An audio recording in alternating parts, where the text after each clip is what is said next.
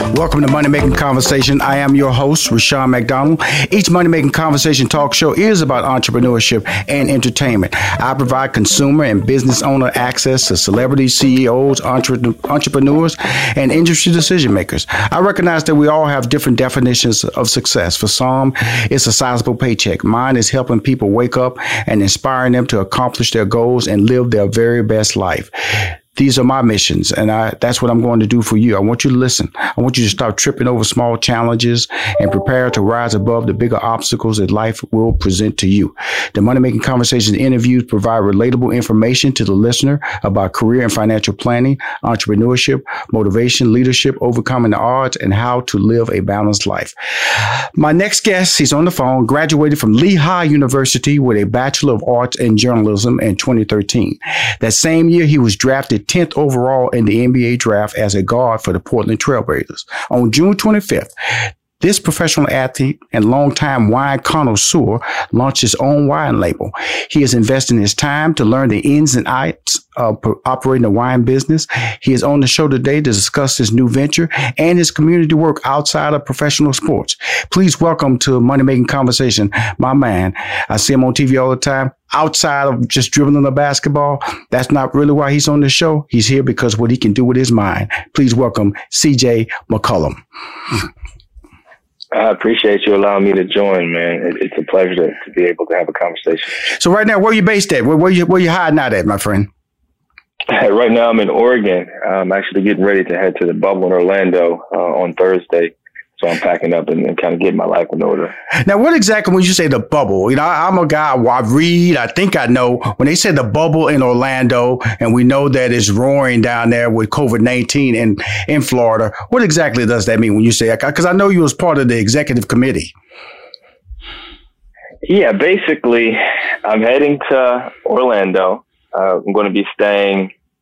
Uh, in the in the yacht club, there's three separate hotels for 22 teams, about 350 or 360 players, give or take, uh, including staff. It'll be about I don't know 1,100 to 1,200 people on campus max. And by the bubble, I mean we can't leave. Once we get there, we're subject to testing daily. We'll be tested every night with results coming in the morning. Um, upon arrival, you basically get tested in your room. Mm-hmm and you have about 24 to 36 hours and then you receive another test and you can't leave until you've received two consecutive negative tests.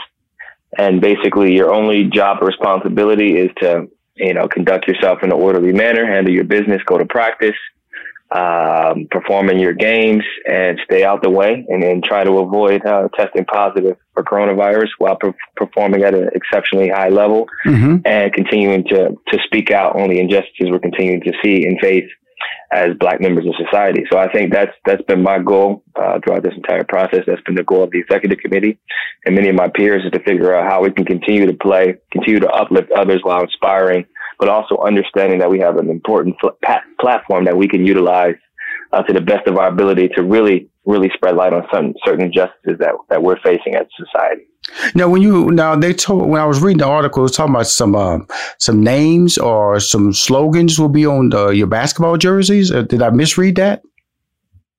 No, you didn't misread it. Uh, the NBA and the NBPA have come to an agreement on allowing us to have a little bit of uh, creativity with the backs of our uh, jerseys. Uh, basically, the NBA agreed upon a list of certain names and or phrases that we can put on our jerseys. So for the first few games, the uh, phrase will stand alone. So it'll be phrase and number. Mm-hmm. And after, I don't know, two or three games, it'll be phrase, number, name listed in that order. And mm-hmm. I think it's, it's amazing that we have an opportunity to kind of uh, shine a light on certain things, certain issues that we're facing uh, as a society. And uh, for me personally, I'm excited about it and think this is a step in the right direction for us collectively. Not only will we be able to generate money for many causes and people who are in need, mm-hmm. but we'll be able to have those ongoing conversations that are needed in society today in order to help take strides toward making the world a better place. Now, I know you went to a, Lehigh is a private college, a private university, correct?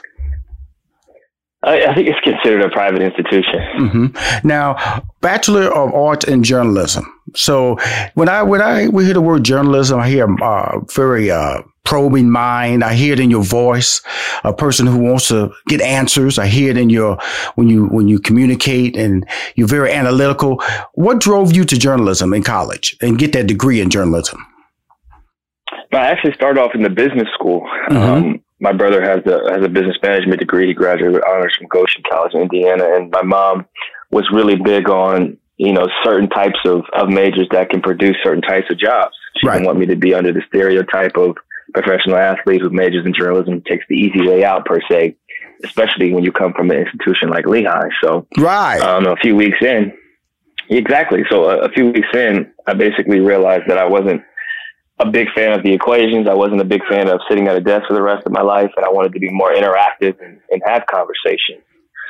So, a long story short, I told her I wanted to switch my major. She asked me what I was going to switch to. I said journalism. She proceeded to ask, "What are you going to do with a journalism degree from a university like Lehigh?" and I said, "I understand why. You know, she about the economics. She about the economics now." Exactly. She's thinking, uh, my son's going to a prestigious school. He's going to be a business manager uh, of something of some sort, a man in, in major in business management. So right. I told her that my plan is to first figure out how to portray myself and my words in a certain manner in which people can understand it. And second, I want to be able to tell stories, not just my stories, but the stories of others. And I told her uh, this will this will help me really truly understand people, understand my words, and, and say what I mean and mean what I say. So she made me write her something, and she said if it was good enough, she would allow me to switch my major. Long story short, it was good enough. I was able to switch my major. I majored in journalism. I minored in mass communication and sociology.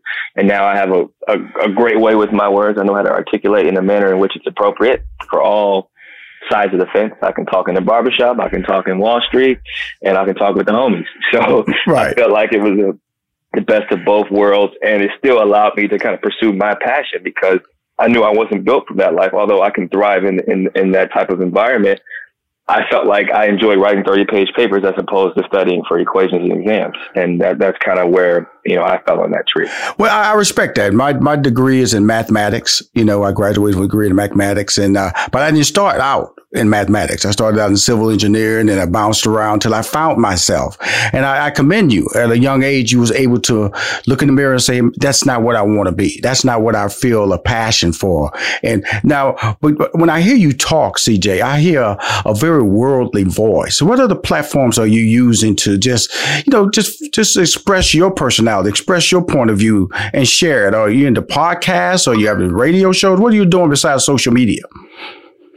Yeah, I've done all those things. I started off my my collegiate career working for Lehigh Sports, an intern for Lehigh Sports, and um, basically covered all games, all sports and activities. I wrote for the, the school newspaper, the Brown and White, and I was an executive editor of the Brown and White, the school newspaper. And then once I was drafted to the NBA, I did a daily diary with Sirius XM Radio for a while. So I basically had my own radio show. Mm-hmm. I transitioned that into to working for iHeartRadio and did that for two years and also hosted uh, Jammin' 1075, Portland's number one station for hip hop and throwbacks. So I basically You did that. You did that. I, I did that. I put together playlists. I interviewed uh, different artists and I turned that into a podcast. Right. I created the Pull Up podcast with Jordan Schultz and we basically did 107 episodes and that was a two year agreement that's now up and now I'm in in negotiations for extending my podcast for another two years where we talk about life, sports, mm-hmm. current events, wine, TV shows, books, and so much more. So I see. Uh, am I talking to a young producer here? A young television producer, a young uh, documentarian? What am I? What am I talking to, CJ? Because man, you're special, dude. I I I love to just throw that compliment out there uh, because it, it's, it's something that you own, that you wear, that you talk about, that you discuss. Just give us some insight, a little bit about you. Or was it your mom that that that that that, that fostered this this curiosity? And this this this ability to see things with a third eye. Talk to me about that. Yeah, I was just always taught to take advantage of your situation. Um, use the game, don't let the game use you. And I think my mother, she instilled that in me at an early age. Uh, mm-hmm. Basically, let you know that society isn't ever going to be fair to you. You got to make your own path and create your own way. Wow! And you have to do it by, by using all your resources, um, not just basketball, but use your education, use everything around you in in order to to really take advantage of your situation. And if you want to be successful, it's going to come from understanding the principles that she taught me, understanding the principles that come from the Bible, understanding uh, understanding the importance of you know two eyes, two ears, one mouth. And as a youngest youngest sibling, uh, I learned a lot from my older brother, who's a professional athlete. He's played abroad for over 11 years and mm-hmm. is a business management major. Who's you know I've idolized him since I was a kid. I've watched my mom work two jobs. I've watched my mom run her own insurance business, work for the state tax department for 15 years, working a total of 32 years, and I was in a position to allow her to retire.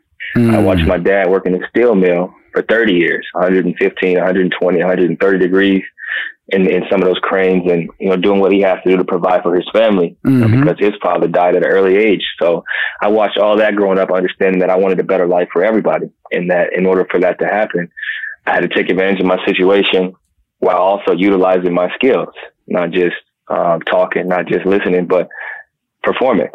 You know, you, you have a certain skill, a certain athletic ability, you take advantage of it, but you use that athleticism to empower people, use that to, to reach new networks and also use that to get an education. So I was able to, to kind of parlay that into where I am now. That's just a credit to my, my surroundings, my mother, my father, my brother.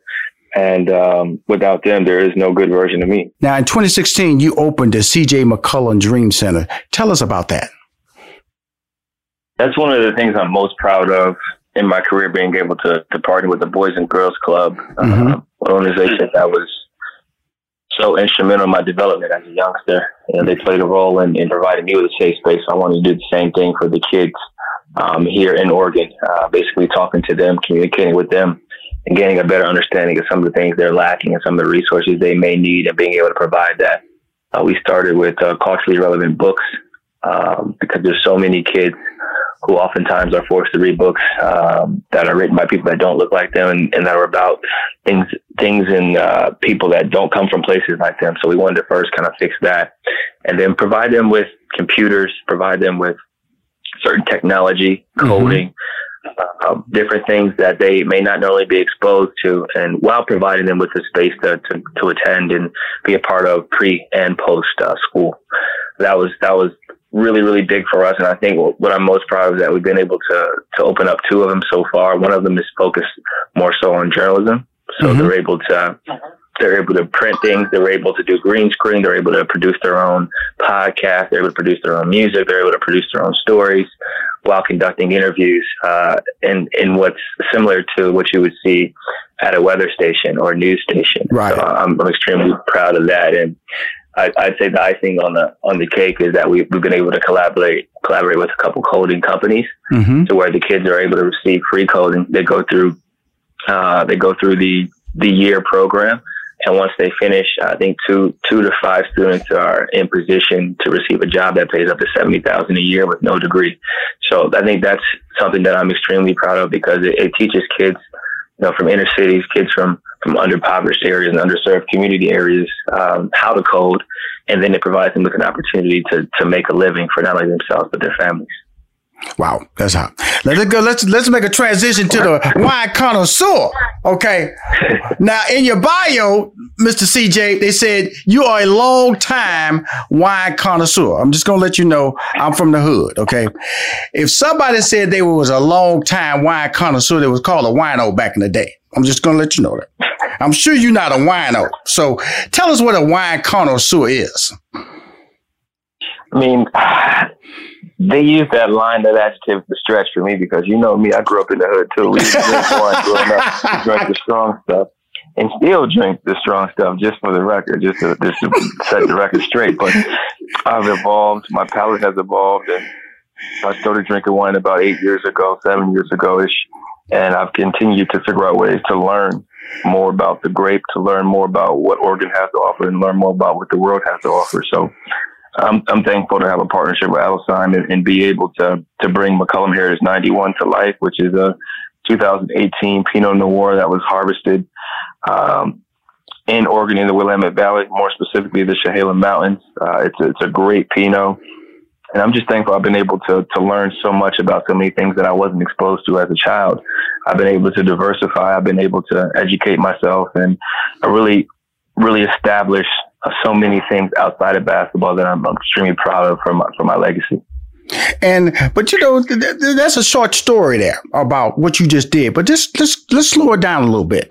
Okay, how did you went from enjoying something, tasting it, and then somebody tapping you on the shoulder and say, "Hey, you can you can not only enjoy what you drink, but you can make this as a business." How did that happen? Besides you being a famous basketball player, I'm sure that helped out a lot. But I'm sure, like you said, you're trying to learn the ins and outs. Walk us through that early stage of of somebody telling you about it, and then you believing it had a credible lane for, of opportunity for you. Yeah, I'm I'm fortunate to be surrounded by some great people. Um, in general, from my agency to my family to my fiance, we, we have a, a great circle of, of people who do things the right way, who are like minded, but who are also in the business of, of figuring out how to educate, how to how to process what you're what you're being educated and how to really turn that into a profitable business. So mm-hmm. based on, you know, certain conversations that we had, we figured out what I wanted to accomplish, how to go about accomplishing it, accomplishing it and who I should, you know, potentially go into business with. And we found the, the great partnership with Adelsheim. And, and their biggest thing is education, sustainability, and those are two key things that I focus my life on. Right. I like to educate, and I believe uh, in collaborative learning experiences in which we're we're making the world a better place. And based on their practices, based on what what I was told and what I've been able to see so far, I've been able to learn more about wine, to taste certain wines I never would have been exposed to, to potentially produce my own wine and be a part of the entire process with a winemaker named Gina, who's been exceptional uh, in educating me and bringing some of the things that I wanted to life. Ashley Combs from Excel has, has done a tremendous job of, of helping lift this wine business off the ground for me, right. um, helping me, helping me in, in terms of selecting um, a PR team, helping me in terms of selecting a wine company, helping me in terms of selecting uh, the proper designers to do the bottling, the proper designers to do the labeling, the proper designers to help me come up with the name in general. So mm-hmm. there was a lot that really went into this process from start to finish, from from the original taste a, a year and a half ago to now. It's crazy how much I've been able to learn, uh, not only about wine, but about myself and about Pinot Noir in general. Now, a former teammate uh, really helped was involved in it as well. Evan Turner, I believe, uh, or was it was instrumental? Et is my guy. Yeah, Evan he's Turner. in Atlanta, right? He's in, he was he was the Hawks now, isn't he? Where's he at now? Yeah, yep. He was with the Hawks, and I think he got bought out mm-hmm. and uh, is now currently a free agent. But mm-hmm. um, I actually, my fiance introduced me to wine in college. I got drafted by the Portland Trailblazers the first Pinot Noir I ever tasted was Walter Scott, which is volcanic soil, and it was from Bryant Creek. My current Pinot now that I released is volcanic soil, and one of the grapes that we chose was from. I'm gonna tell you something, CJ. Your whole personality has changed since we started talking about wine. You know that, right? You you you sitting Man, on the edge of your chair right now. You're probably sitting up I'm straight. Excited. That means you're passionate about it. You're excited about it, right? I'm extremely excited, man, and, and it's crazy because one of the I went to a winery with my, when my fiance when we first got out here, and then you fast forward, and Evan Turner and I went to a winery, and that's when we really dove deep into the learning phase of the barrels, the grapes, how long should it fermentate, how much alcohol should go into it, mm-hmm. production, did they stomp the grapes, how do they destem, what's the rotation like on a bubbly versus uh, a red, how do you how do you produce a red? How do you produce a bubbly? Should your grapes be south southeastern facing or southwestern facing towards the sun? And we went through like this whole thing, and that's when I really wanted to continue to figure out ways to learn more about it. To to the point where I educate myself, I read articles, I watch Netflix documentaries on Somms and I try to do blind tastings and just explore as much as I can. And I'm, I'm thankful and blessed to, to be in a position where I can venture out and, and travel and, and, experience wine in so many different regions. Uh, I'm really, I'm really thankful for that. Now, with that being said, now let's talk about the name. It's Heritage 91, right? That has some significant rights. Yes, it's McCollum Heritage 91. So I put my name on it because legacy is huge to me. Um, I, I, want my kids to really understand that what we've been able to accomplish and how powerful the, the mind is. Um, heritage is huge, understanding where you come from, what you come from, and, and your history. And I also grew up on Heritage Avenue. So that, that kind of took me, took me back to my childhood. Mm-hmm. Uh, the 91 is my birth year and the flower that's on the bottle is my fiance's favorite uh, flower. Oh, you, so kind of oh, put everything smooth. together in one. You smooth, CJ. You smooth, brother. Hey, man, heritage flower. You're romantic, my man. Romantic.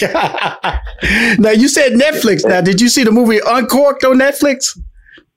I I haven't. I haven't oh come on, CJ! Come on, man! You got to see that. You will love that movie, man. I saw it twice. It's outstanding, man. You got to see Uncork. It's uh by the it's, it's written and directed, executive produced by my man Prentice uh, Penny, who executive produces Insecure on HBO. Uncork, you got to watch it, man. It's outstanding. Oh, if, if you're a wine connoisseur, if you're a wine connoisseur, you got to watch this funny.